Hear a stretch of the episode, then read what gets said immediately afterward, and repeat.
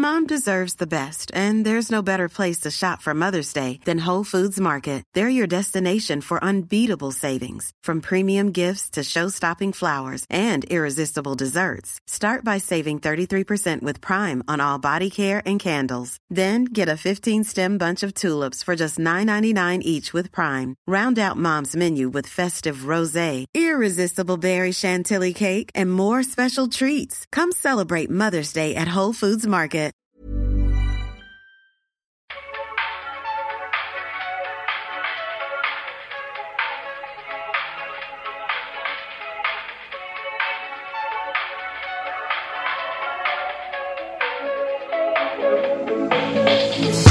Hello and welcome to the potentially the latest episode we've ever recorded. Yeah, we sat down at 12:45 and I said it was 1:45, but now look at the time. Maybe I was just speaking it into existence. Yeah, we normally record the podcast. We start rec- or we we start we meet up at like mm-hmm. 11 a.m. Mm-hmm. But I was at a wedding this past weekend, and you also were at the beginning of wedding functions this week. So we're doing virtual for the next two or so episodes. But I woke up at 11 a.m. this morning, and it was the most terrifying experience of my life because I did originally wake up at 8 a.m. and I sat up and I got on my phone to, you know, finish waking up and start the day. And then I woke up three hours later with my phone in my hand.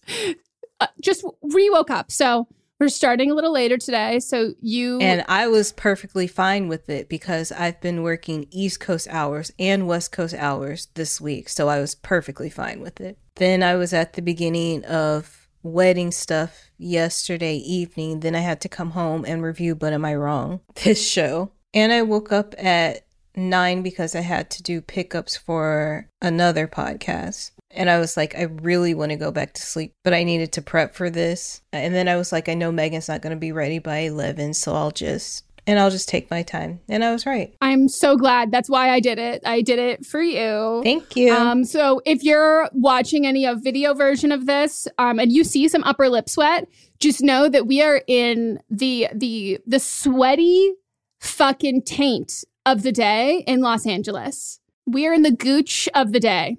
But I'm nice and cool over here. Yeah, because Melissa has central AC. I do not. And you know how hot A brand new central AC, thanks to my ceiling falling in. Yeah, fuck off with that bragging shit. You know how I know it's hot? I'm wearing a dress and I have to put underwear on because I'm like, my vagina's gonna sweat. Like, I don't know. You just sit with your legs up, get My some legs are airflow up. between there. I also now I'm like, I will wear no, un- I never wear underwear, but like, I will especially never wear underwear in like pants or like things that like have leg separation. But ever since Karuchi once told me that she has a paranoid fear about swimming without like bottoms on or like just existing without underwear on of something crawling into her vagina and getting like a parasite and dying, now I can no longer not think about that.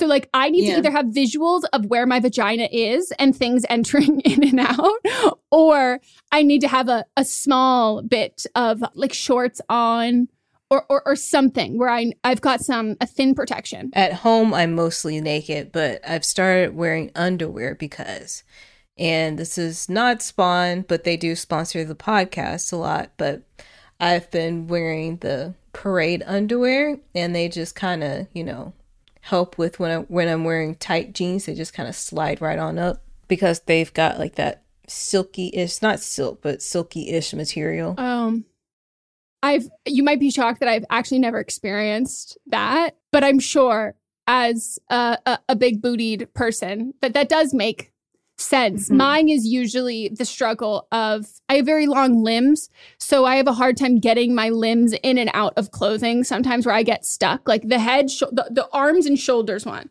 That's where I start to panic.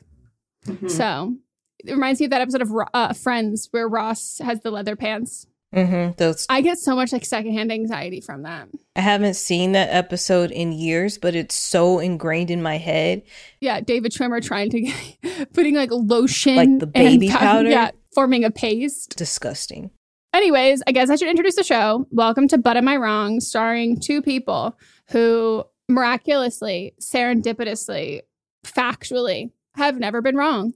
So, this is a podcast where we share things that maybe have happened in our life, recent stories, hot takes. We pitch them to each other. Are we wrong? And then we read your submissions. So, you send us an email and we will let you know if you were the hero, the villain in your situation. And then finally, we wrap it up with But Are They Wrong? AKA Rachel of the Week, where we nominate the Woat of the Week, the Simone Biles and the Upside Down, the Simone Biles on opposite day, the worst of all time.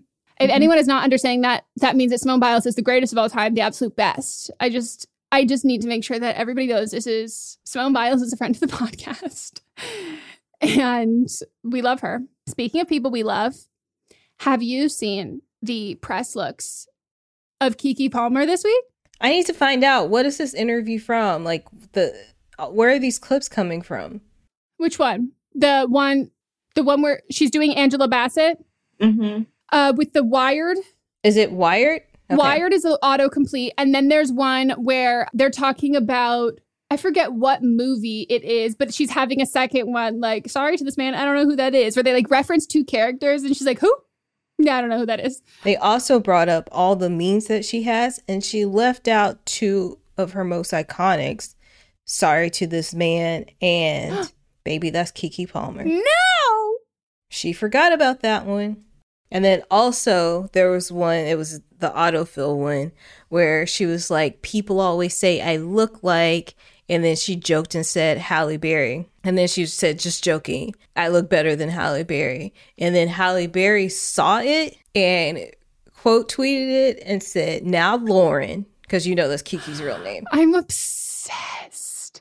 She is a child of Hollywood. Like, she Mhm. has been here in this game for like so fucking long. Like, she's been working her ass off day and night. And She talked about in one of them how she bounced between Nickelodeon and uh, Disney, and she said, "Whoever had the check, that's where I'm going to." and no one else could do that no only only her and like i just the looks that she has been turning out have been like what the fuck like it's just so good and i am so devastated because there's no way in fucking hell i can watch that movie it is so scary but like oh People are saying that it's like more suspense than scary. I'm gonna make Mott's watch it first. Suspense is what fucks me up the most, is like the anticipation. That's like I hate that. So it depends on if like he can warn me when things are coming and I can close my eyes. But I would rather have something that is just so bloody slasher over and over and over again because I'll just close my eyes for those bits. But it's the part that like I'm tempted to watch for the suspense stuff because I like that. But then I get too scared to like watch what happens and then I'm just like, ugh. So but I really want to watch it. He's he said that like apparently it's fantastic. Everybody's saying it's like one of his best Yeah. movies he's done. This is also a Keke Palmer, Keke Palmer friend of the podcast. I would actually die. I would die. I also think we're friends with her. Like in my head, I feel like if we met her, then it would be an easy click. We just got to get in the same room. I think so too. Which shouldn't be that hard. It shouldn't be, but we just don't. Go that was going to be exactly what I said. We just the issue is is she's not in either of our houses, and that's where we go. We just like that's it, and so I guess we have to branch out. But if we made an effort, then we probably could. Yeah. You know. I feel like if we tell people like, hey, we would we want to meet. Do you know that's mm-hmm. how I met Candice? Like back when I'm very early of signing with my management, they were asking me what shows I liked, and I was like, oh, I like loved Vampire Diaries. Like I'm still watching it. It's so good. They're like, oh, who's your favorite character? And I was like, oh my god, I love Caroline. Candice is like so good on. They're like, oh, we rep her. Do you want to meet her? And I was like, yeah. And that's how we met. So you mm-hmm. just have to manifest your dreams in the rooms Right. of people who know the other people. that's that's my version of manifestation. So, oh, I forgot to say the absolute best part of this podcast, aside from the fact that like it's we're here, is the fact that you can vote on who you think was wrong in every situation that we present on the episode. So if we've got but am I wrong? Me and Melissa. Then we have but are you wrong? The things that you write in for, and then but are they wrong? Hot takes, celebrity stuff, news, vote of the week. So if you want to head on over to our Instagram, these episodes come out on Thursdays, and unless I am at a wedding, the voting is up on Fridays. So head on over there to vote. You only have 24 hours. We have all the instructions of how to vote. And if you vote wrong, let us know. You can always send us a message and be like, my B. But then you should probably put yourself in voting jail. So you have to Mhm. take a time out in the next week until you're ready to vote again and you have you've practiced those those nimble little thumbs. And if you vote I with the um, actually voted wrong this week. I was actually going to bring that up. I I opened it and I saw this bitch. I'm sorry, this fake bitch coming on here speaking lies on the podcast, and then she votes here as if I wouldn't see.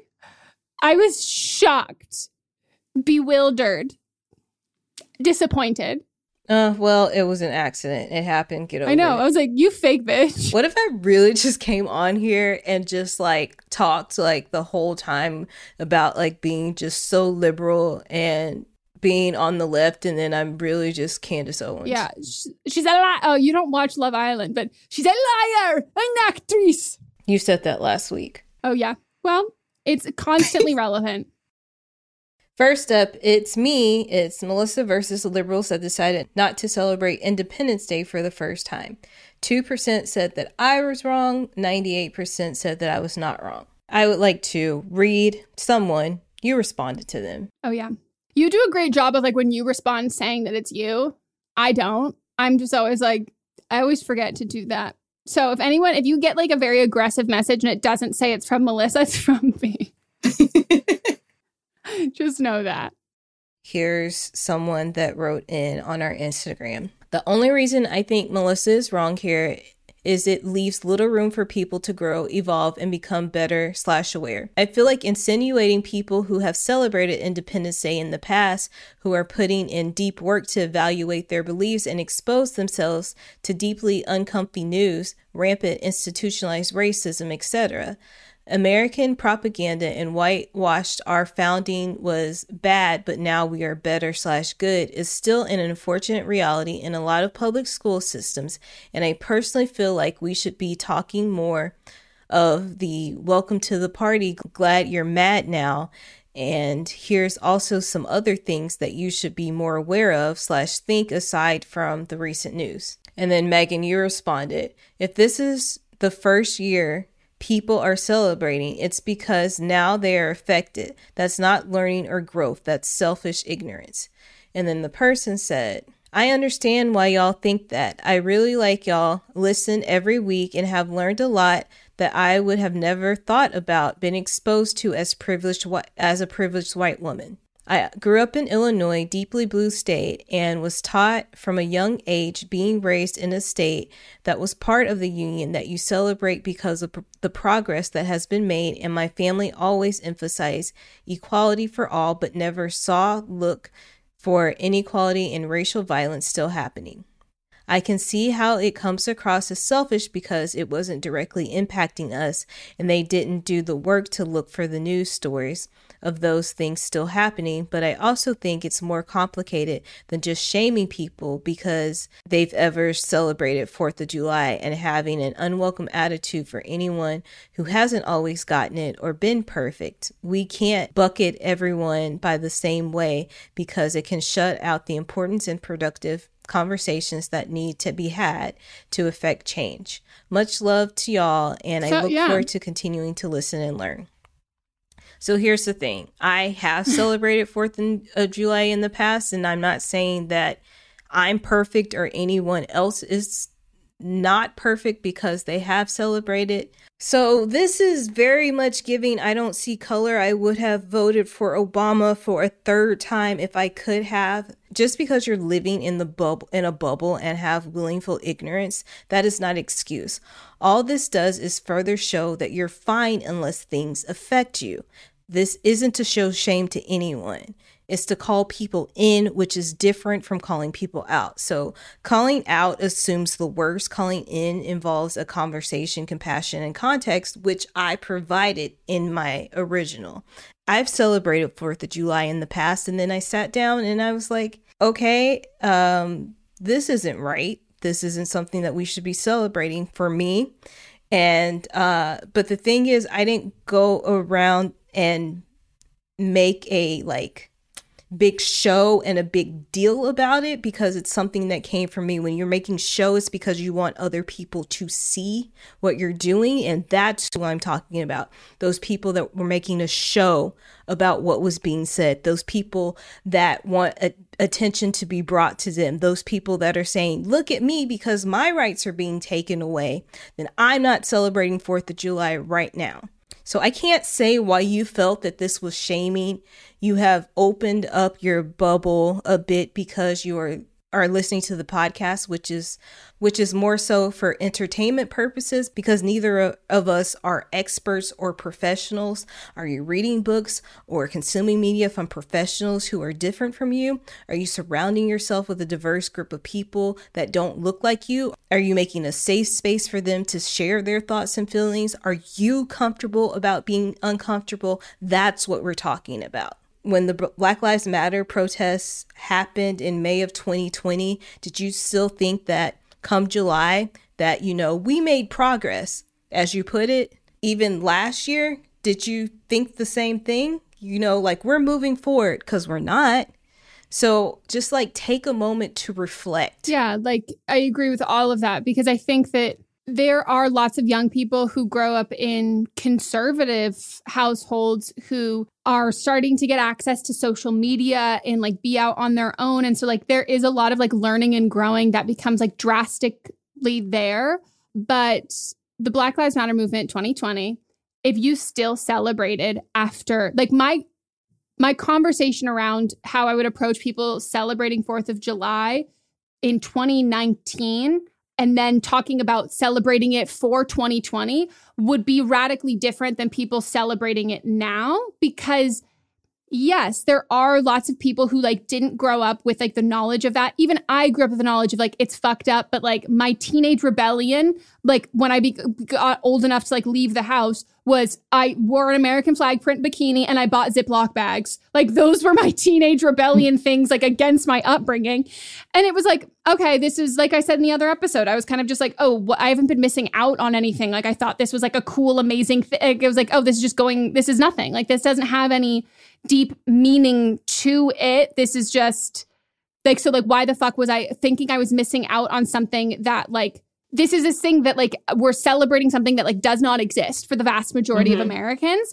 And so I thought that it must have been this fucking amazing thing that it was like, well, of course we have to look past this because this is a rip roaring, raging, amazing time. And I was like, oh, this is bullshit. This is just like pure ignorance. And I was like, yeah, this is not, this isn't happening anymore. You can't say that like, oh, well, I spent, I've been like, we need to let people learn and grow. What did you do in 2020? Like, what did you do from then to now? Like, that's, that is the time period that we're talking about. That is the jump that we're talking about. Like you have to go out of your way. I mean, in general, I think like you, uh, depending on where you live, a lot of places you have to go out of your way to be in, in, in inclusive circles and in diverse circles with diverse like race and religion and income and just backgrounds of people. But with social media and where the world is after 2020, you have to go out of your way to not learn any of this shit.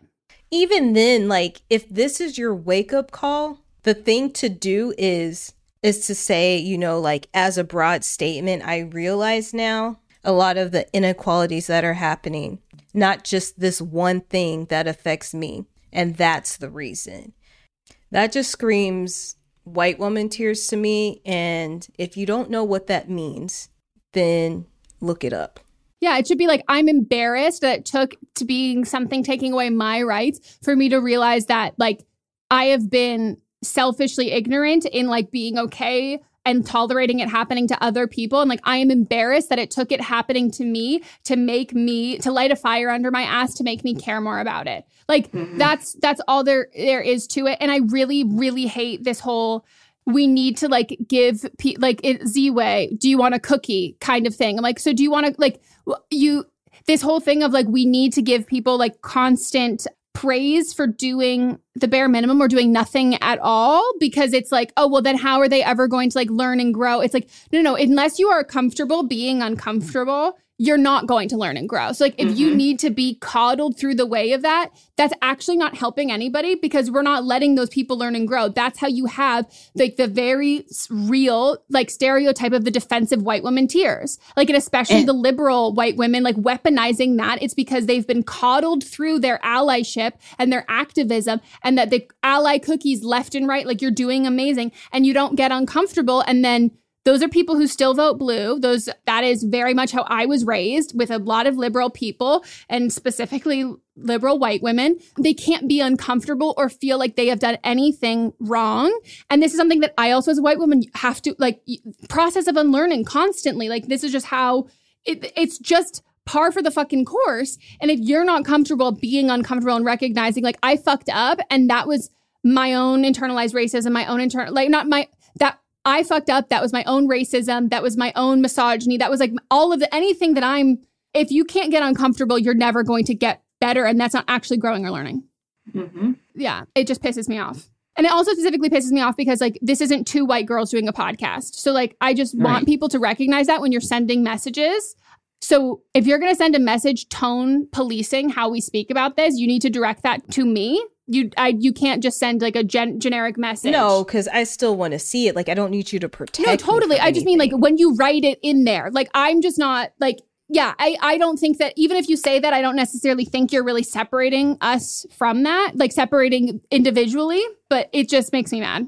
But specifically, I was the one that brought Yeah. this up. No, but I think that's what's be it's being hidden under the fact that there is a white woman on the podcast. So people like it feels like that you can hide your internal implicit biases and that shit that it's like but you can't. Like you you know like this is not two Mhm. white girls on a podcast. You can't send messages. Tone policing at all. And like critiquing activism and allyship. If you want to do that to me that's completely fine. Send me a private message. But i if it's about something that's happening on a podcast with a conversation the two of us like that's just not okay especially because it's coming from other white women Mm-hmm.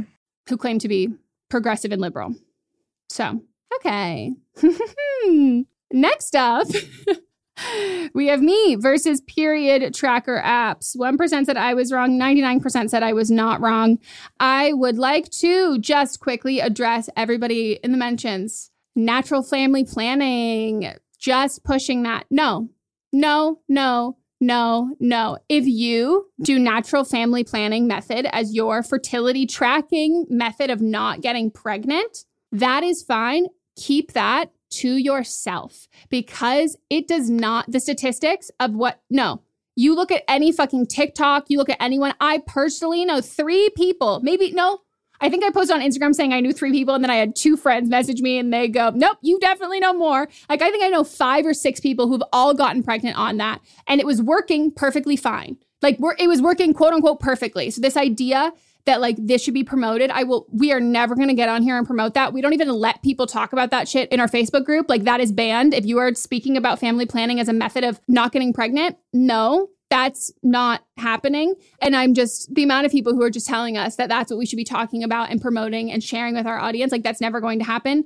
And if you are doing that, I hope that you have made a plan with whoever you are sleeping with and your state like you've made a plan personally as well about what you're going to do if and when it does not work, which you should be doing in general when you're having sex.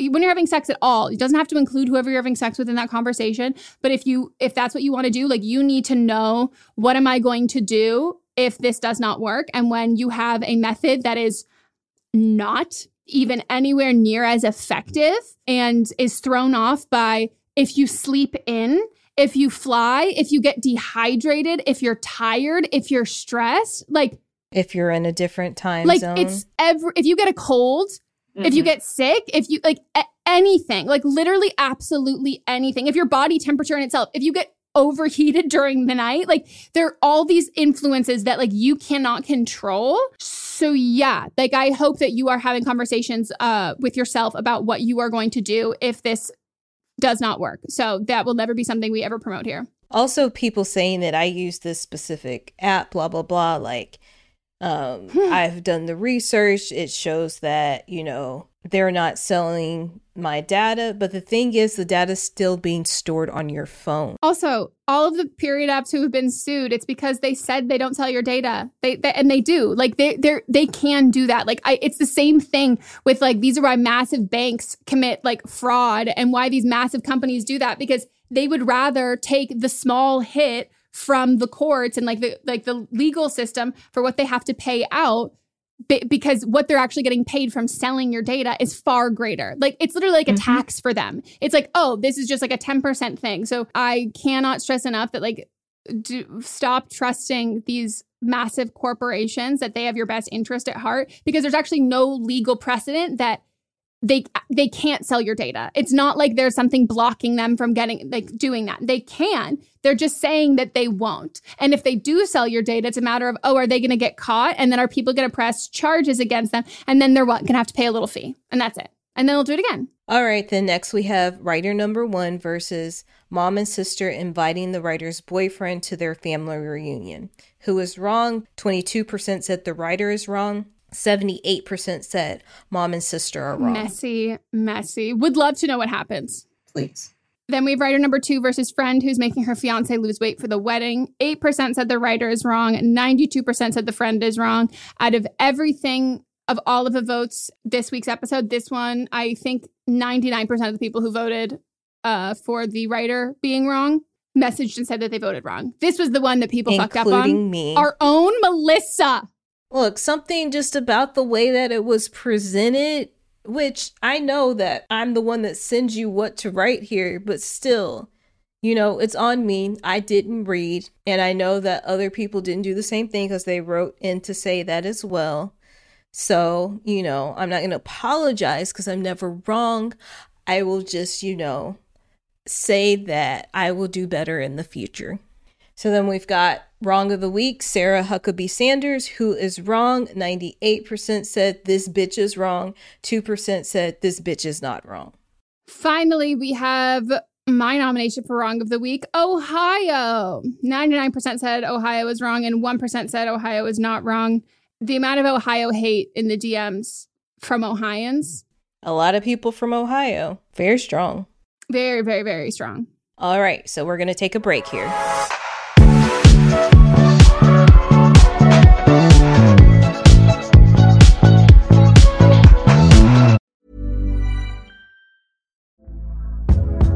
Hey there, it's Michele Norris. I'm host of a podcast called Your Mama's Kitchen. When I travel, I'm usually looking for a way to find a taste of home when I'm not at home. And one of the things I love to do when I am at home is entertain. And Airbnb allows me to do that. When I was in California recently, I rented a house that had a great kitchen. And when we were sitting around the table, we we're all thinking, we're in someone else's house. Someone could be in all of our homes as well.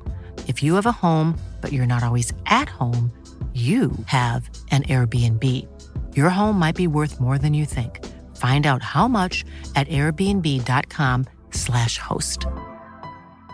Mom deserves the best, and there's no better place to shop for Mother's Day than Whole Foods Market. They're your destination for unbeatable savings, from premium gifts to show-stopping flowers and irresistible desserts. Start by saving 33% with Prime on all body care and candles. Then get a 15-stem bunch of tulips for just $9.99 each with Prime. Round out Mom's menu with festive rosé, irresistible berry chantilly cake, and more special treats. Come celebrate Mother's Day at Whole Foods Market.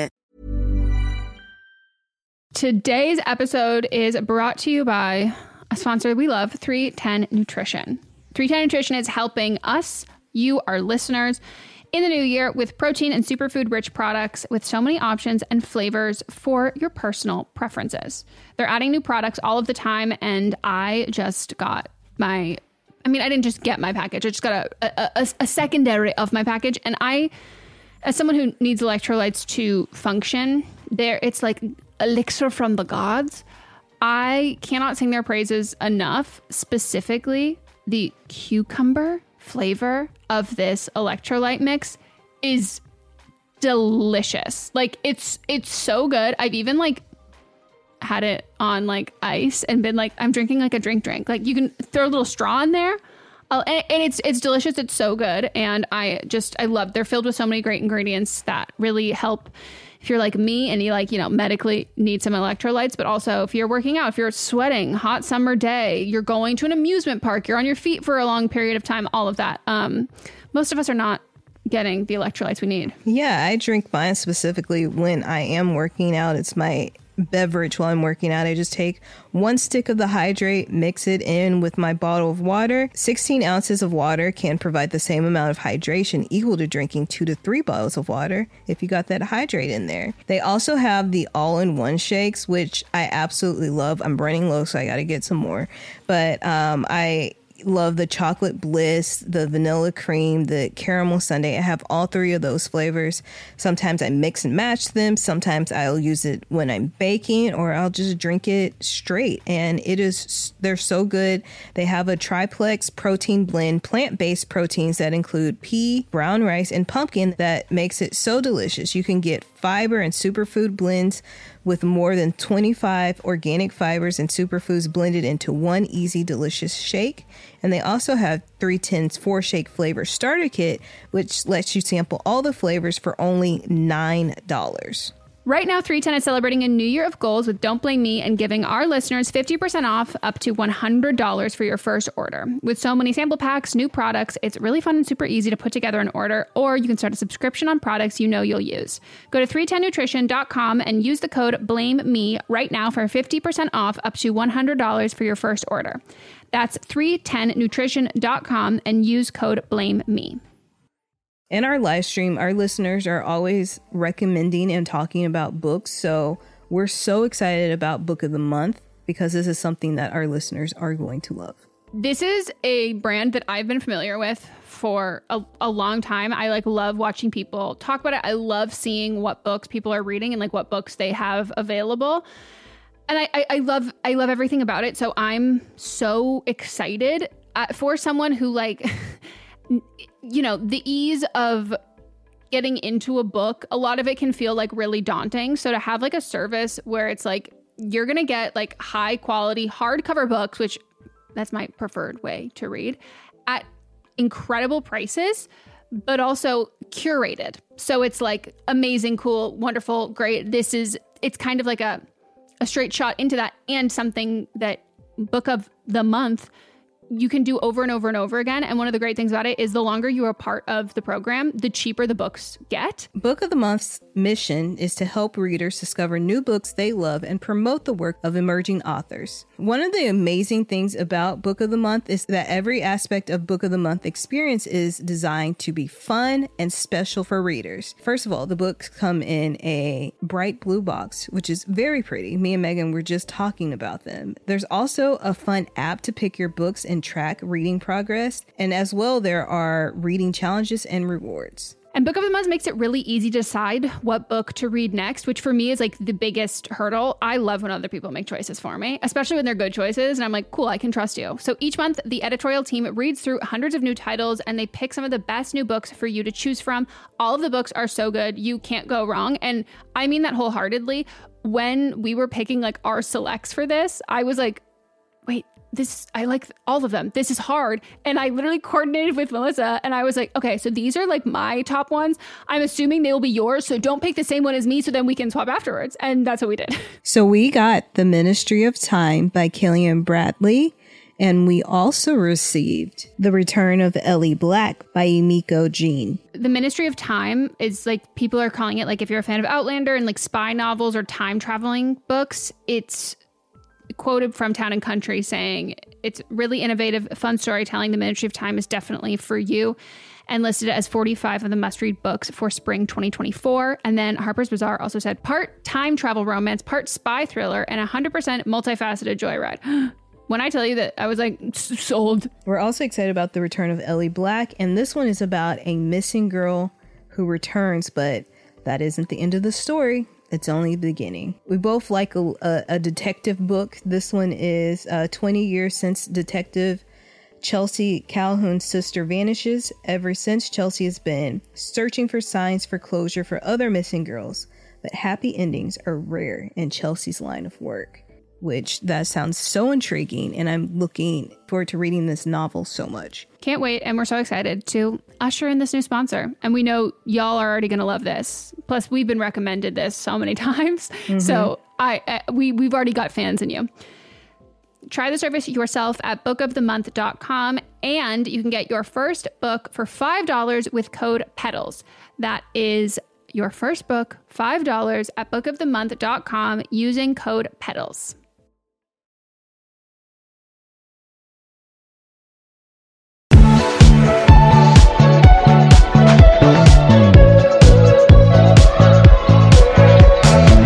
So to kick off my but am I wrong? My pick is uh school teachers that have to post their classroom lists.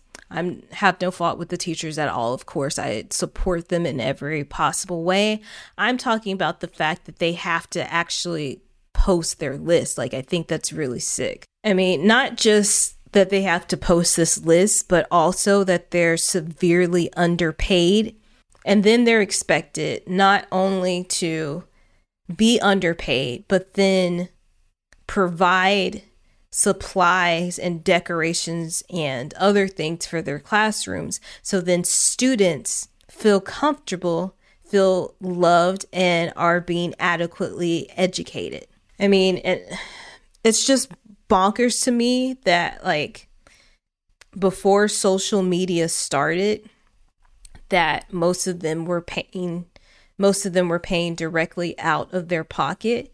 And uh, you know like i know that budget cuts factor into a lot of this. Like a lot of schools don't have let's say like if they're buying arts and crafts a lot of schools don't have like art classes anymore. And so the teachers still want to provide that and in a lot of places are required to provide that but they don't have the supplies to do that and then there's like the fact that they they're raising money, not just money, but having donations from people in the community that are already paying taxes when we have the wealthiest of the wealthiest, the 1% that aren't being taxed adequately, adequately or equal to what the everyday working person is being taxed. And if they were, it could easily, not, it could easily pay for the cost of this and to give these teachers a raise. And not to mention all the other things that that don't directly have to do with this but those are discussions for another time. I just don't i really it just baffles me that this is an expense that teachers have. And then they also have to create these they have to take time out of a time they're not even getting paid because I know that they're doing this during their off time to create this list. So, like, even that, that's time of them working, trying to provide an adequate classroom for their students. And I remember, like, I was buying things off of teachers' lists last year, and I remember looking at things that, like, pencils and how pencils were like the cost of them within a week had just like tripled on Amazon. Mm-hmm. And erasers or things that it was just like, oh, the, all these things are now like back ordered for all of this. That it's it's so clear that corporations like I hate that we celebrate people clearing lists and be like, mm-hmm. oh my mm-hmm. god, that's so wonderful. Like it reminds me of like I forget what the term of it is, but it's similar when people talk about like, wow, these wholesome like uh, human interest stories of like a community coming together yeah. and paying for a GoFundMe for someone's cancer treatment. And like, that's so amazing. Or a kid who likes, who sells all of his toys to like buy mm-hmm. his grandpa, his like, insulin or something like this is just like wow like i have my faith is restored in the world and i'm like are you fucking kidding me like this is dystopian that we are like celebrating this communities having to come together while the rich just keep getting richer and these billionaires keep making more money. And then we repackage things like you know the amazon like amazon making these teacher lists as being like it is a useful thing but they have monopolized so much that now they are profiting from a problem that they have contributed to and it's just really depressing and really mm-hmm. sad mm-hmm. and i also don't know why i didn't put this together until someone posted, and that's like my own privilege and my own fucking ignorance, until someone posted in the Facebook group and asked, like, I'm a first time teacher. Does anybody have any recommendations of job, like summer jobs? Because right. it was like oh, of course, teachers don't have quote unquote summer off, as in like a vacation. They then have three months, two and a half, three months of the year, they're not getting paid. Exactly. And like, I don't know why that never clicked for me. And then, like, as soon as they come back, they have to use that money from their summer job to pay for these things. And I think a lot of people think it's a new thing. While also paying for their rent or their mortgage and everything, their Teachers have always had to buy this shit. Like, this is not like a new thing. I think back to like my, I grew up in a very affluent area. I grew up in Marin County and I went to public schools there. And pretty much everyone goes to public school. You only really go to private school if um, you want to play like football because there's like one school that like is like decently good at football. Or if you are more into like art something or whatever. But to be fair, even like my high school, like we had like a, a science school within that. We had like an art school within my high school. Like, so the public schools are incredibly good and they're incredibly good because they're incredibly well funded. And I remember like just the fundraisers and that shit that like our classrooms, we didn't really want for anything.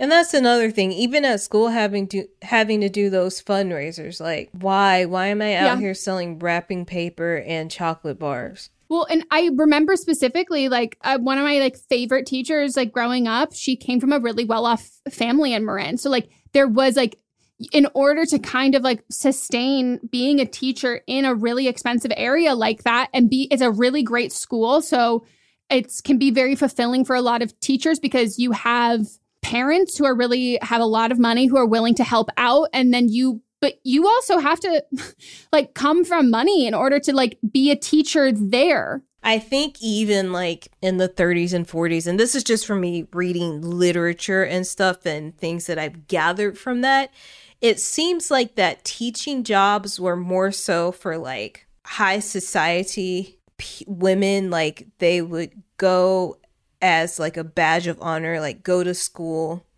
get their degree to be able to teach, and then they would come home and teach until they got married. Yeah. It might not be a fact, but this is just stuff that I kind of I've I've deducted in my own brain. And so it feels like that the country is still operating in that way of like let's continue to underpay teachers because this isn't like a job that they're going to have forever. Yeah. I mean, anecdotally, a lot of people I know who are teachers, uh, especially in, in a really expensive area like Los Angeles, they have they come from money or they have like a, a spouse or a partner who is able to cover a lot of the, the expenses and things like that. And I also think that that really sucks because then a lot of a lot of kids don't see themselves in their teachers, especially in like lower income areas and stuff. And it would be impossible for like people who grew up lower income unless they've made a ton of money to be a teacher in a city that it has a higher cost of living. Like it's just it feels like at every level teachers are set up to to fail. And Mhm. while we then praise them of being like you're molding the youth of america. Wow you're so amazing. And like i can't imagine how much of a fuck that must like just a mind fuck that must feel that it's like we're never supported like we're completely drowning we're struggling all the time we're putting our lives at risk every day and we're being told that we have to do x y and z and we can't teach things like we have no support but then people are telling us like we do such amazing things and it's like that feels like an abusive relationship Right. with like the united states against teachers so Teachers, thank you so much for all your hard work and I'm sorry that a lot of you are being and please tweet me your lists of supplies that you need and I will be happy to retweet and I will go through and get some stuff as well. And we're going to do that again. I'll do that again in the Facebook group which yeah it's always always trying to help however we can. Mhm. okay mine is um much much less impactful or intelligence based and mine is a hot take and it is from a TikTok that I saw I did not save the TikTok, so I'm so sorry, but just know that this concept is not my own. And if anyone knows the TikTok, I would be happy, happy to add that uh, to credit them. They said a point that rang true to me, and it's every group has a Lea Michele. and it is, I'm not talking about may, maybe friend groups, maybe every friend group has a Lea Michele, but Liam Payne, the Lea Michele of One Direction. Jesy Nelson, the Lea Michele of Little Mix. See, you've got to get something a little bit more. I don't. I don't understand this. You're like on the skirts of Gen Z. I need you to go more mid millennial so I can get this. Okay. Oh, that that that guy in Paramore who like started becoming QAnon, the Lea Michele of Paramore. What about like Spice Girls? Is there any of them who've gone bad? I think this is an American phenomenon plus One Direction. Destiny's Child. Oh, and Little Mix. Okay, I don't think we can even talk about Destiny's Child because somebody was slighted. Someone was cast as the Lea Michele. Oh, do you not think that was cast? What's her name? Who Wait, got wait. kicked out? I mean, there's been three members kicked out, so you're gonna have to be more specific. Who's the one that I'm thinking about? Are you talking see. about Farrah, the one that there's like video footage of her being kicked out? No, it's who did the interview? Or you might be talking about LeToya. I think that's, I just looked it up. I think that's what I was talking about. I think she's the one who did the Wendy Williams interview. So hmm. I think she was cast as that. I don't know the personal inner workings. So, I don't think she was cast. She started in the group when she was little. oh no, I meant she was being cast as the Lea, like, asked, like socially as the Lea Michele. Oh, okay, I gotcha. So Chris Pratt, he's the Lea Michele of the Chris's. James Corden, the Lea Michele of the late night hosts. Like Mhm. there, it is just every single group. Except I would, hmm, you know. Here's the thing, though. I was gonna say the Vlog Squad. I would say that it has more Lea Micheles than Amber Riley's. Maybe the Vlog Yeah, Squad I think the whole thing is just the Lea Lea Michele. the vlog squad is the Lea Michele of vlog squads of vlog of vlogging crews. Let's take Friends. Who's the Lea Michele a friend? I don't mean like actor wise, character wise. Oh, oh, oh. Okay, character wise, Ross? I mean, I think if you were if we were gonna have friends be now and like any if anyone was gonna have t- bad tweets come out, I think it would be Ross. Yeah. like I I I think it would probably have to be Ross. Mm-hmm. That pseudo intellectual pretentious type that it's like Yep. Oh no. And gifted child, same same Mhm. vibe. Okay, what are some more groups we can I can think of? Well, I was gonna say Zoey 101, the Lea Michele of Zoey 101 It's is Zoey. Jamie Lynn Spears. That's we get the starring role. I actually did watch that one. Are you fucking kidding me?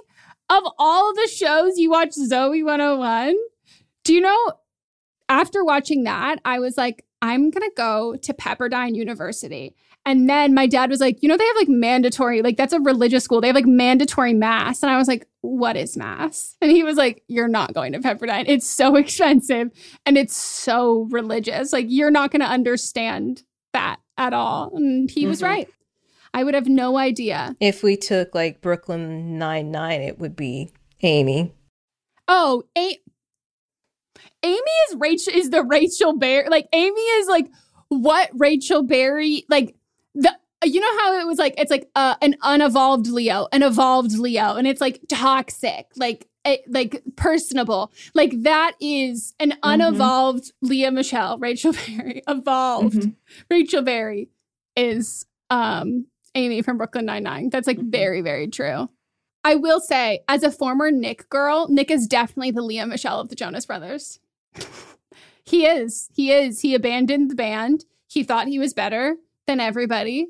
And then, like Lea Michele, Nick is The thing is with Lea Michele is that she's very talented and she can back up what she's like doing. Oh, without a doubt. So she's gonna be very good in this part. There was, I guess, you watched Glee, but there was some like quote, I think on Glee that the guy Kurt says or something of being like, she's insufferable or like that, whatever, like, but she can sing. And like, Mhm. it is so accurate. If anyone has ever watched Ryan Murphy interviews about like Glee, the way he talks about like her and like the there is no difference between Lea and Rachel. Like there is like they are one person. If you watch the audition for Glee, I mean, we've brought it up before on this podcast, but she messed, or the I think it's the piano person in her mind messed up her piece and Lea Michele like snaps and everybody's like, "Oh my gosh, that's Rachel Berry." And it's like, "No, that's Lea Michele." She's not acting. There are some people who you want like the reason why they're so good in one role, it's because they are playing themselves. Mm-hmm. And that is that is what has happened with her. And I just think it's so spot on. Oh, Tahani, the lea Michele of the Good Place. I'm sure she would probably have like a story about lea michele Yeah. I'm sure. I'm sure there's something in the Good Place about lea Michele and her saying that like Lea, they went to boarding school together, and Lea Michele's like she's very misunderstood, mm-hmm. like something like that. Yeah. So I think that this is this is like fuck the seven degrees of Kevin Bacon or whatever. Like every group has a Lea Michele is exactly. It, it's factual. Like I, I truly think you would be hard pressed to find one, and I think while right now I don't know enough about the Spice Girls, but I feel like if we talk to a massive like a, a, a UK local massive Spice Girls fan, they could probably tell us if yeah. there is one. Oh, the Lea Michele of um, Abbott Elementary principal. You don't think so? I would. I would think it's actually Quinta's character. Oh, yeah. I think. I think she needs a little more malice to her. But you're maybe right because it's it's the Leah Michelle is the the sunny disposition and then it goes to that. It's not the negative disposition who then ends up having a heart of gold. You're right. You're right. Sorry, Quinta. The Lea Michele and we love show. Quinta. This isn't a dig on her. We love Quinta. Another friend of the show. No, no, no, no, no. We also love the show. Yeah. Oh my god! I just pulled up popular TV shows, and a lot of them are ones I've auditioned for, and I just want to say that the Rachel, the Lea Michele, all of them are the characters I did not book. Oh, who would be the Lea Michele? To be fair, a vast majority of Game of Thrones. That's a Lea Michele television show. So shout out to that TikToker who who came up with this concept because I think it is very, very, very correct. And I would love in the comments of our latest Instagram post. I know I normally do this at the end, but I would love to hear who you like groups of people, television shows, bands, cliques, anything uh, or groups of things just in general and who is the Lea Michele of each. I would mm-hmm. I would love to know. So that's mine. Call her daddy, the Lea Michele podcast. okay. All right, let's take another break.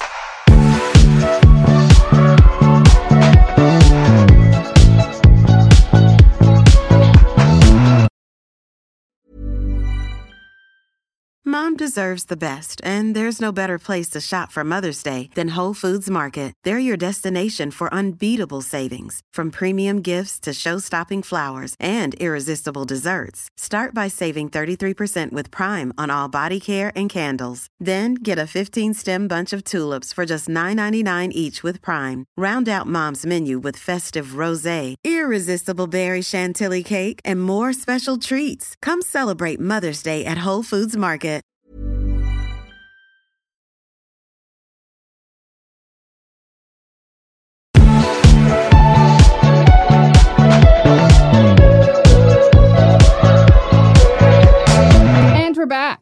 Now we got to get into but are you wrong segment. So where can they send us their submissions, Melissa? Keep your submissions to 300 words or less or you will be, you know, you'll get an email back saying to uh, resubmit it and if you do it more than twice then we will just ignore you. Thank you very much. So let's get into the first write-in. Hi Megan and Melissa. I'll forgive you for putting two S's in my name. First of all, love the podcast. Me, she, her, 20. Boyfriend, he, him, 19. Relationship, 1.5 years. Together, two years dating. Excuse me for my English, I'm from the Netherlands.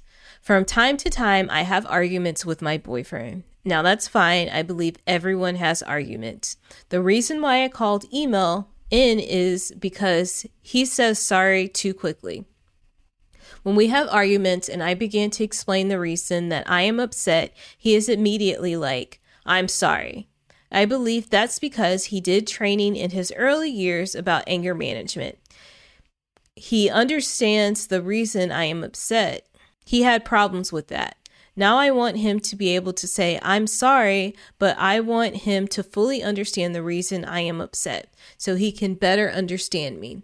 I don't want him to say, I'm sorry, unless he's heard my full story. Am I wrong for thinking this, or is he wrong about saying I'm too sorry too quickly? Love you both. I think this is a great one. I think this is a good question. Um, to me, I don't think you're wrong. I do think he is wrong, probably in, I would probably take it case by case. I think that he's wrong in certain situations because if he's saying sorry without fully taking in what he's sorry about, he's not actually sorry. He's just saying what he needs to say to appease you in that moment because he thinks that, you know, like if I don't say sorry, then I'm going to make her angry. Or if I sit here and think about this, I might get angry. And then I don't know what kind of. What kind of ways he showed his anger in the past, but he's trying to quell whatever that was just to skip over, you know, processing what actually happened. Saying sorry means nothing if you don't actually mean it what you're feeling is that he's not really sorry because he's not letting you actually finish or share your feelings or say what you actually want to say or everything that you want to say. So I really don't think you're wrong. I just think that he's trying to end things so that he doesn't get angry or process his emotions, like I said before. Yeah, he doesn't know what he's even saying sorry for at that point. Like I, I like so understand this. Like I'm a big communicator. I'm an over communicator. Yeah, like I, I think it's really important that like you're not going to learn to not do something or why something bothered me because why something you said might have hurt my feelings or bothered me that doesn't exist in a vacuum like that can then be applied to other things like in other ways that you would say something similar or other motives or other actions or things so if you don't understand why you're saying sorry like you're going to repeat it again or you're going to misunderstand and then stop doing not what I'm talking about and then continuing to do this other aspect of it. I don't know much about like anger management, but like you're probably like I think Melissa's probably like you're right with like the trying to de-escalate and I think maybe in his mind that like he's just trying to to move past things. He's equating that with like de-escalating a situation, but I can't imagine that if he was still in anger management that uh, a counselor or a therapist would encourage this behavior because it's mm-hmm. not actually getting to the root of it. And I do wonder if maybe it was when he was really young that he has now equated any sort of confrontation or conversation like this, like more serious conversation, has been equated with anger and that it then becomes like conflict resolution leads to anger and so then we have to avoid that but like that's that's not the case at all so I don't think you're wrong more, but I also don't really think that he's wrong because I think if he's cutting you off and so you're not even finishing what you're saying and he's just like being like, "Yeah, I'm sorry. I'm sorry. I'm sorry. I'm sorry." or whatever, I I think it's just like misplaced like because I think I'm sorry is very important and I think that I want someone to do both. I want someone to listen to why I'm upset. I want them to understand why I'm upset, learn from it, and I also want an I'm sorry. Like there it is like a whole package thing. So like I think he yeah, so I think you're not wrong. I think he's saying it too quickly. I don't think the issue is him saying it. I think it's he might mean that he's sorry, but I think it he might mean that he's sorry and he thinks he's sorry, but he can't actually know what he's apologizing for until you tell him he's not letting her finish. That's the problem. Yeah, that's an issue. Okay. So you're not wrong. Not wrong, not wrong, not wrong. Okay. My family friend, 24, she, her, and her fiance, 24, he, him, are getting married in October. I think I said my fiance. her family has been, Ma, excuse me. Her family has been close to mine since I, 20, she, her, was 18 months old, and they're pretty much family to me. End of 2021, she hinted that I would be a bridesmaid. And at Christmas dinner, I mentioned my boyfriend, 20, he, him, would c- be coming to the wedding. And then she dropped it on me that she, he probably wouldn't be able to come because of money. My boyfriend and I have been together for five years, and he gets along really well with them, especially her fiance, as they're both into cars. And when the invitations went out, there were no names to who it was addressed to or how many people. I also feel as though she would have clarified that he was included in the invite when she came to give me the bridal box gift thing. I haven't mentioned my boyfriend coming to the wedding to her either, as I don't want to see Ms. Ohm trying to push an invite onto her, but I just feel like it's courteous to invite people's partners, especially your bridal parties. Am I wrong for being upset that my boyfriend was not invited to her wedding? And should I ask her if he is, and how do I do that without being an asshole? Just to clarify, the maid of honor is her twin sister, so her boyfriend of two years is invited, and another bridesmaid husband is one of her fiance's groomsmen. I don't know about the rest of them. I'm confused about how the invitation was addressed because how it goes is whose name is on the envelope. That's who's invited. And the only time you would have a plus one if it says just your name on the envelope. And then inside it would say at the bottom, plus one with a guest or something. It's not going to say that on the outside of the envelope. But if it only said your name on the outside of the envelope, then it's just you. Or maybe the writer's just confused because it could have had just their address on it and not their names. You don't necessarily have to put names on um, mail. I mean, I have so many feelings about weddings uh, in general. I think that a lot of people think weddings are about the bride and groom. And I think a marriage is about, I think a lot of people think that a wedding is about the two people who are getting married. But I think a marriage is about the people who are getting married. I think a wedding is about everybody else. like it's a party. Like you're hosting. You're really hosting a party and it's expensive, yes, for to to throw a wedding, but it's also expensive for like guests to attend and to do all of that stuff. And I think I personally think unless everybody knows each other at the wedding, like I think it is courteous that everybody gets like a a plus one feasibly and like financially, like if Mott's and I ever had a wedding, we would, if we had a big wedding, we would not be able to do that financially. But I think in a perfect world, I think that is like what would be nice. But like, yeah, shit is fucking expensive. But it is a little odd because the the etiquette of weddings is if you are married, automatic invite if to like your your significant other if you have been together for more than 5 years automatic invite. And if you live together automatic invite. Anything that's not that if you're just dating it's most it's just usually up to the choice of the people who are getting married in this case the the bride and groom of do we know most people will be like do we have an individual relationship with both people? Do we know both people well? But they I don't know, harsh reality, they might not like your boyfriend and that might just be it so like they're not they're not wanting to spend the money to do that. I do think it's incredibly rude, especially when someone is in a bridal party. I will also say, though, when you're in a bridal party, you tend to be a lot more busy. So, like, it would be nice to have a date there, but I think of it's worse to be a guest without a date, but I think it's ruder to be in a bridal party and not allowed to have a date, especially because you've had a long term boyfriend. So, like, I think it's rude, but I think they might just not like him. Also, depending on how this wedding is set up, depending like maybe your culture or like what kind of wedding it is, the bridesmaids and the groomsmen might all be sitting separately on a dais for the wedding. So, like, all the bridesmaids are at one table together, all the groomsmen are at one table together, and they don't have dates sitting with them there. And I could see why they might want this other person that they're not particularly close to just sitting out there amongst everyone else. Like, where do they put him with family or like with friends? But like, he doesn't, maybe he doesn't know anyone else that's going to be there. And so it's still the same thing. I think if you're married, yeah, the other person should be invited as a courtesy, but I don't think it should be required. I don't think like if someone's engaged or even living or dating, I don't think that that's an automatic invitation.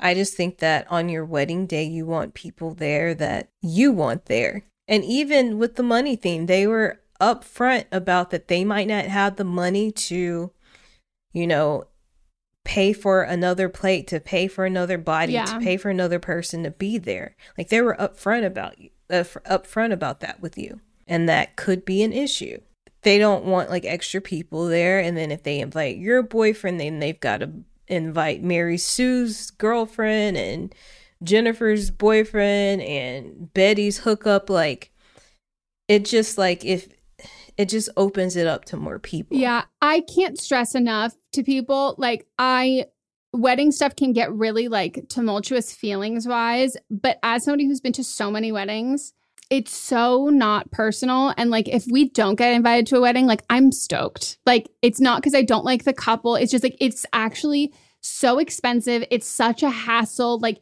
there's just so much it's like such a fucking big to do and I feel like so much of wedding culture, I mean, all of wedding culture is a ripoff, but I think so much of it is like perceived pre- pleasantries and kind of rudeness when in reality, I'm like, you don't have to invite me. Like, please don't feel like you have, like, don't, like, do not care, like, whatever.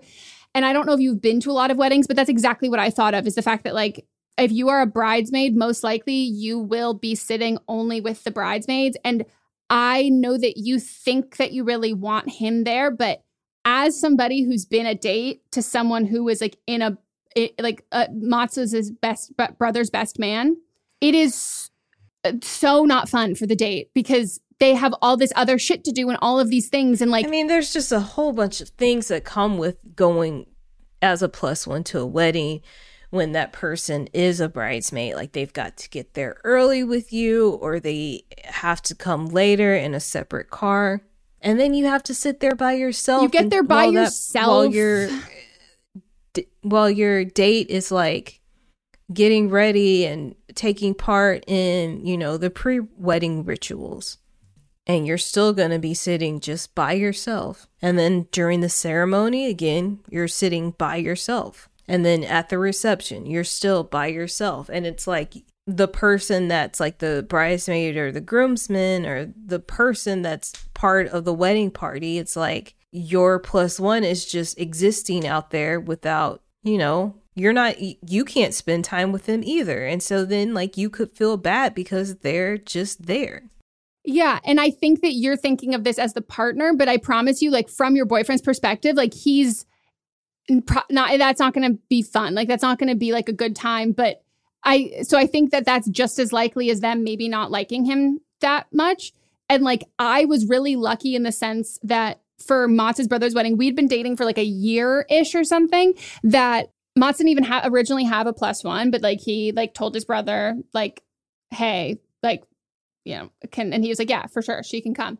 And I was sitting with him at like the family head kind of table thing. And I remember someone came up to me and was like, What are you doing sitting here? And then another like fa- like another like in-law, like family member was very much like, come sit with us, like here you go. And like really like was able to do that because I spent the first half of the reception by myself, like sitting in a corner at this table with a bunch of people who are all incredibly close to the bride and groom and like family and this is like this huge momentous like moment for them watching these people get married who I like knew a little bit but like really not that much.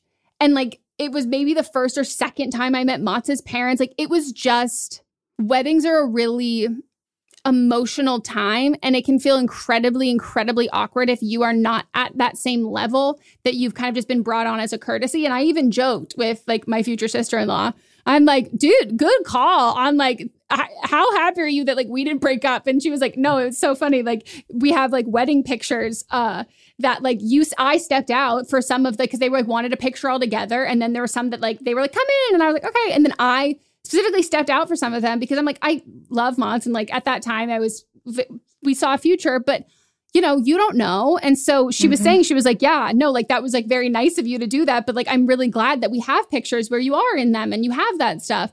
And that's like, I had, I'm happy I was at their wedding specifically because like we are very close now and like that, those are my like future in laws.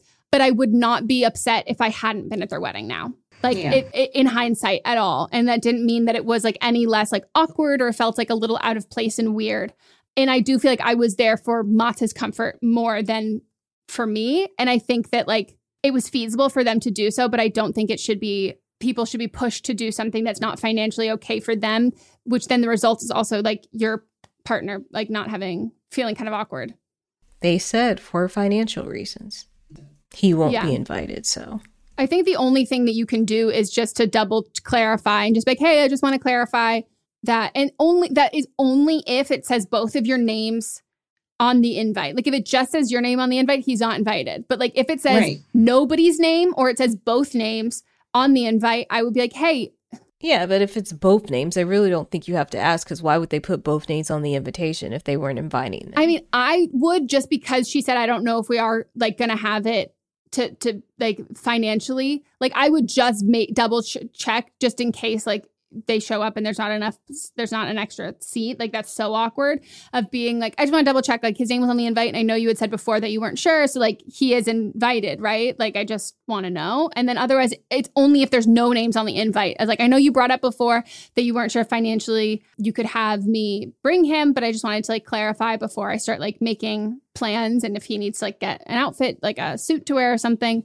But that's kind of all there is to it. All right, so now it's time for But Are They Wrong, aka Rachel of the Week.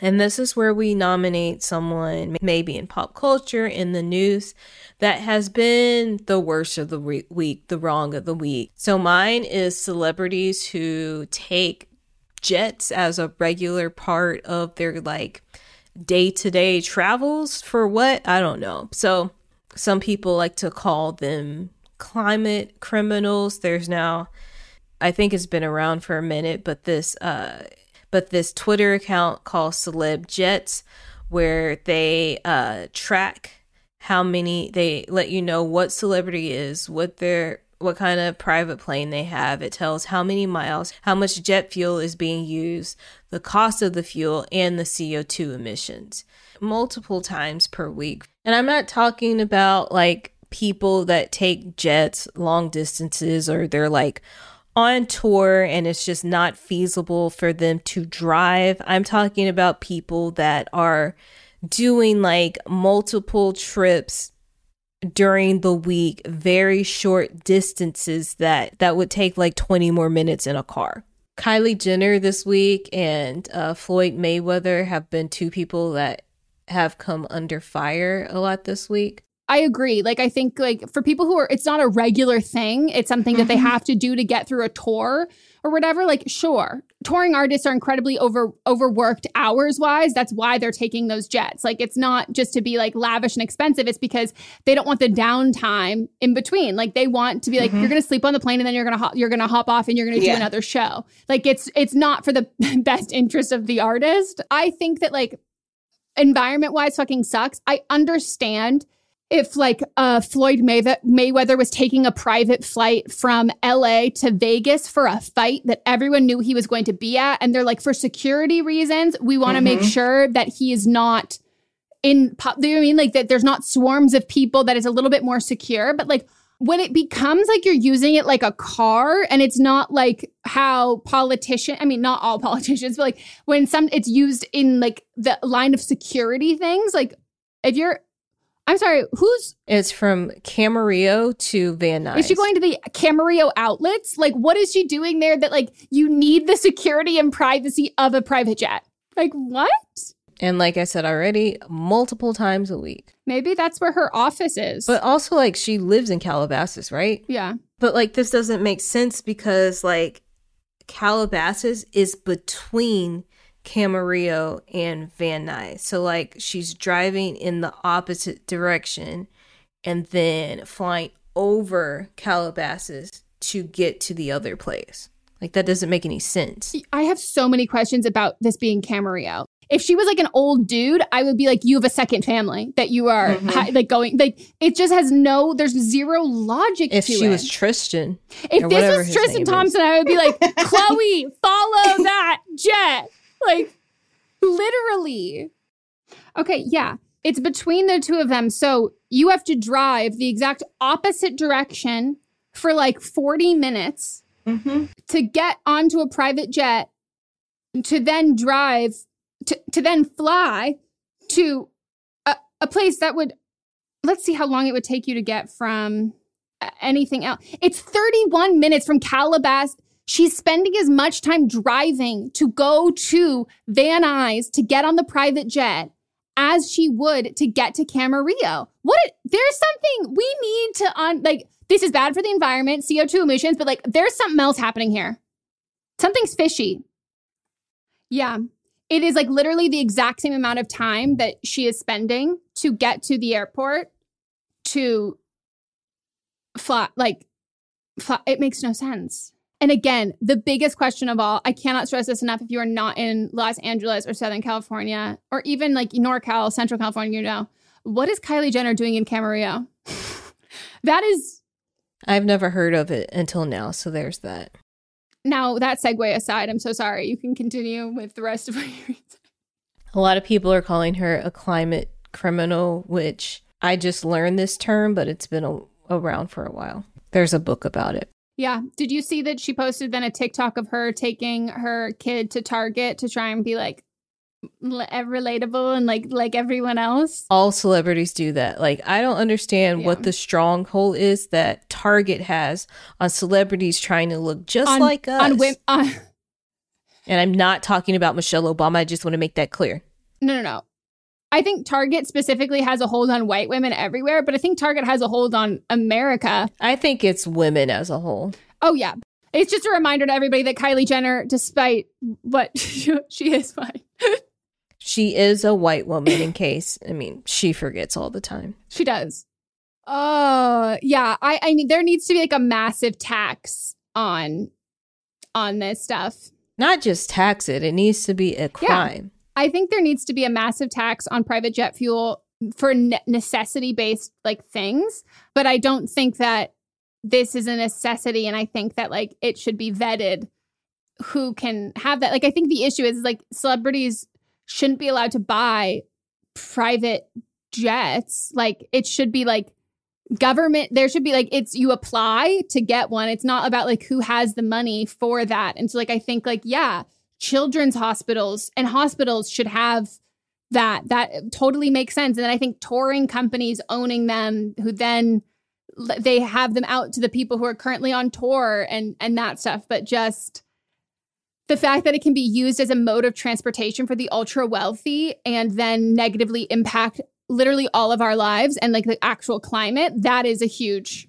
like it shouldn't it shouldn't be able to happen they do exist because i get like advertisements on instagram for them some of them aren't you know like private for like 10 people but they'll be like 20 people and you know if if you need to go someplace that's remote, then these are a way to you can use these to get there. But I think the main thing is that people are bragging about it. I don't want the pictures the that come with it. It's the clout. Why do you care? You could drive up to it. You can have your picture standing outside of it. You can have your picture standing in front of it. You can have your picture standing sitting inside with your champagne and charcuterie plate. We'll rotate like we'll treat this like a step and repeat. Like you go first, you'll get your picture. Next up, you'll do that. Like we'll work together as the collective. like I think it sounds even more cool and more fun, you know, like me and the squad got together to get on the PJ. Yeah, it's like the bus to summer camp. It's like look at me making friends. It's so expensive too. We looked at it, but it's like not I mean, it's expensive, but it's not. I think it was like 400 or 500 dollars each way, which it's not that bad for like a private jet, but for such a quick flight, some Chris Klemens like was posting about like how there needs to be like a tax for people doing this and this is so fucked up and someone did a reply being like have you talked to Claudia and Finneas about it? And they included a photo of them getting on like a jet for tour like Coachella or tour stuff. And I was like yikes. Love to see it though. Okay. Did I so, my Rachel of the week, my wrong of the week, who I would like to nominate is the pink sauce queen. I don't know if anybody has seen this on TikTok. This is the most repulsive thing I truly think I've ever seen. Like, I'm honestly giving, if you have a weak stomach, I the way I feel about these videos is the same way I feel about like seeing a fucking BBL like surgery video on my timeline. Like it is gross. This is a woman who um, is very into, you know, sauce. She's been trying to make it as an influencer from everything that I've read that she was doing like weight loss videos, vegan recipes, all that. And she hit it big when she started posting her pink sauce on this sounds like sexual like as i keep saying that that she I know when you first said it, I was just thinking of jizz. me too i'm thinking who oh god melvin used to call it strawberry milkshake when you have when you have sex with a girl and they They're on are their period yeah. and bleeding and a then he used to call that strawberry milkshake. An influencer, truly. So she hit it big because she started going viral for posting her pink sauce. And that is explicitly like literally a sauce that is pink for dipping food in. And it looks like Pepto Bismol. It is like bright bubblegum pink. It has the consistency of like a ketchup meets ranch. And it looks disgusting. She's putting on everything. She's like dousing it everything. And so she started selling it. She started making these videos of her making it. Um, and then she started selling it and shipping it out. And quickly people were like, ooh, this is food. This is there's it's not being delivered with dry ice, even though she says that there's like milk in it. The original bottles didn't have the ingredients, they didn't have calorie counts, they didn't have best by dates or sell by dates. They didn't have like refrigeration instructions. And so people started buying them for $20 a bottle just so they could um, get on early in the potential and inevitable lawsuit that will come up. And she issued an apology where she says that she like mixed up the grams versus serving size because originally the serving size was like 432 servings and she's like no that was actually the grams and her apology melissa was saying this offline but her apology does make it worse because she uses the i'm a small business as like a we're learning i'm learning there's going to be mistakes and this is food there cannot be Mhm. mistakes. Like people will get incredibly sick and you will get sued for like literally everything that you're worth now and in perpetuity. Like you will you will be bled dry. And still there is no storing or perishable anything and they're still being shipped without anything in them and the ingredients are water sunflower seed oil raw honey distilled vi- vinegar garlic pitaya That's what makes it pink. i thought it was dragon fruit It's the same thing. Oh, is that? Oh, oh, oh okay. Pink Himalayan sea salt, less than 2% of dried spices, lemon juice, milk, and citric acid may contain soy and eggs. And this is not being refrigerated. Also, if she's making it at home, why might there be eggs in it? I guess maybe from the other products that she's buying to put in it. and there are no preservatives. So you can't have raw egg. Like, are you emulsifying? The only way that you can do this is if you're emulsifying. It's like how you make mayonnaise. You emulsify eggs with oil to create that. And in doing so, for that, uh, the eggs are pasteurized, obviously, but then it needs to be refrigerated. And that's like if you make homemade mayonnaise or any of that stuff, that will not last the same way that it is like on the shelf. There's a reason why there are those like big conglomerates that have like like Hellmann's has their own mayonnaise, and you don't see that much difference in that. It's because people have to perfect those recipes with again preservatives. Like there's a reason preservatives exist. It's to protect you from getting sick. And this doesn't have any of that. And again, is not shipped with dry ice. And everyone, as they're getting them, they're all different colors. There's like no real regulation with them. And she says that in her apology, she goes, Yeah, like we're currently in lab testing still. Like we're talking to the FDA and we're doing lab testing. And I repeat, she's still selling this currently. Also, the labels appear to be glued on with glitter glue. It's literally DIY. And the amount of comments that people were like, girls, just sell lashes and lip gloss like everyone else. Like, don't fuck with food. Like, do not fuck with food, especially. And like, if you're going to fuck with food, sell cookies, sell baked goods, sell something that's been. because that's okay. Like, you can legally sell like cakes and cookies and baked goods. No, you have raw ingredients. Like, it is not shelf stable. And I think some people like to defend her. So, like, I don't know if she's mentioned it or if people are just using this on the defense. They're like, well, ranch, you buy ranch and like you can, you don't have to, ref- it's not refrigerated in the stores. And everyone's like, yeah, because preservatives. And then as soon as you open it, it has to be refrigerated. But hers is not. There's no preservatives in it. It's the same thing I feel about DIY skincare, but this is this is worse because you're ingesting it and like you can get mm-hmm. like uh is it boilism? Boilism? It's when like improperly canned foods and stuff like that's like home canning and i mean even people like brad leone from bon appetit got under like a lot of shit for like kind of skirting around uh the seriousness of it when giving like tutorials on how to do these things like that's like actually a really very real and serious botulism. thing. Botulism. That people die from like every year. Like it's not it, it, it's it's like a very serious thing that like is you know in in the homesteading crowd uh it's the raw milk and the botulism that cause a lot of permanent issues and or death with people and I just don't know how people don't know how that they're not supposed to fuck with food like this.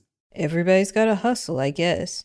This makes me miss the woman who did the cum sticks where like it literally looks like a lollipop of like cotton that you swab a giant q-tip essentially in your vagina to like soak up the semen after someone comes inside of you and they're I like have never heard of this. It was wild. And everybody, someone commented, being like, Are these single use? And it was like, Of course they are. Like, you can't reuse. What the fuck? But also, like, why?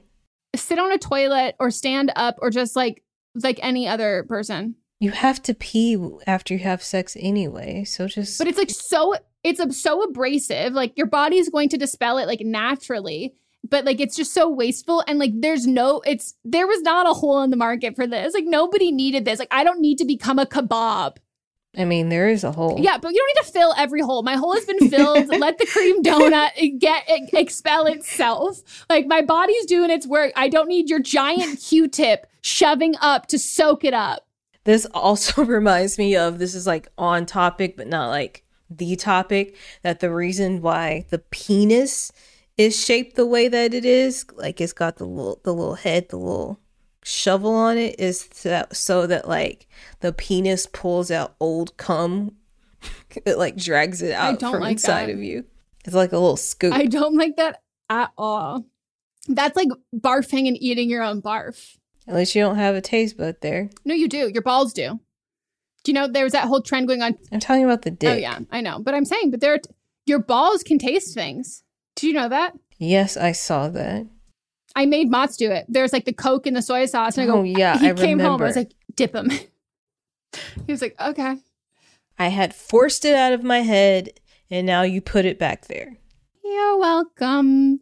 Um, but I would just like to say the Pink Sauce Queen has officially taken the cake for the most ludicrous and dangerous, stupid business idea from the woman who was making the cum popsicles. Were they cold? No. Why I call them a popsicle? Because you you become the popsicle with the stick out of you. I see. Why didn't you call it a lollipop then? I did earlier. I was just trying to branch out in my jokes. Oh no. Oh, I thought you were saying that was the actual name. I would have had a bit more respect for her if she named it like a cum popsicle. Like I really would have. No, that was okay. okay, okay. I'm sorry I stepped on your joke. That's okay. There's a girl at my high school who I don't even like know if this actually happened or if she just said it, but she was like cooler than us and she had like boobs and was like hot and sexy. And she was like, Yeah, my boyfriend, like he stuck a popsicle at my vagina and then ate me out the other day. And all I could think of in my head, I was like, Did you get a yeast infection? But that was in like a lot of teen magazines. I remember that being in there. What the fuck? Unhinged. But like pregnant women, or like after they've had the baby and they like pushed it oh, yeah, through and they're cube. all sore down there, it's recommended that they put like a condom on a popsicle. Oh yeah, stick yeah, it up yeah, there to make it feel better. But not just raw. Don't raw dog a popsicle. No, no. Because here's the thing: I don't want to waste a popsicle on my vagina. Like then I would eat it afterwards. Well, this conversation is taking many twists and turns. Maybe we're no better than call her daddy. Don't put that on us. Never. Anyways, um, that's it for the episode. We hope you all enjoyed. Again, head on over to our Instagram to vote on who you think was wrong in every situation. submit your emails to be featured on an upcoming episode. And as always, you can tag us on Twitter, Instagram, or TikTok if you see something that you want us to talk about, or send us a DM if you want us to talk about something. And um, we will do our best. We have a very exciting announcement, everyone. We have an official date. And so sadly that this video is actually not going to be up because you can see Melissa rolling her eyes intently at me. Melissa, would you take take uh, the honors, please share? What is happening? I already shared, but I didn't sound excited enough for Megan. So sorry.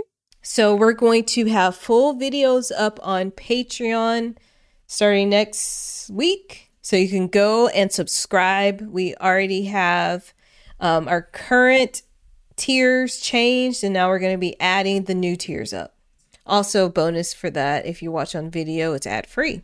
Plus, you get to see how beautiful we are. You can watch this video, you can watch the Don't Blame Me video, you can package it together where you can get both, or you can do it where you uh or you can and you can also put on you know if you want to live stream And we have us. so many different iterations of like all of this. We have all of our tiers. So if you are already a Patreon member of Don't Blame Me, those tiers aren't going anywhere. We've just essentially added more on. So if you're already a Patreon member for the other podcast, you can also switch tiers and add on to one of these and you can package them up. So that is very exciting. We are launching the Patreon for, but am I wrong, in August. So literally next week. We cannot wait.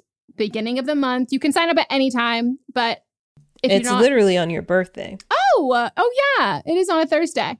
So as a birthday present to me, everyone sign up for the Patreon. As always, we the prices we think are very fair. Our cheapest price starts at a dollar, and I think we get up to six six. because it's five now and it's just adding on one Yes. So literally from a dollar to six dollars, six is our literally our most expensive tier. Um, so hopefully can work for a multitude of people's budgets, and it's a really great time. So looking forward to it, and make sure you all wish me a happy birthday. you've got a week to prepare Yeah. You, i if you have a whole week to prepare to wish me a happy birthday, it better be the best happy birthday ever. okay, we will circle Let's. back circle back next week. bye But Am I Wrong is a production by me, Megan Rienks. and me melissa demonts plus diamond imprint productions Post production by Coco Lorenz. and production assistance by melanie d watson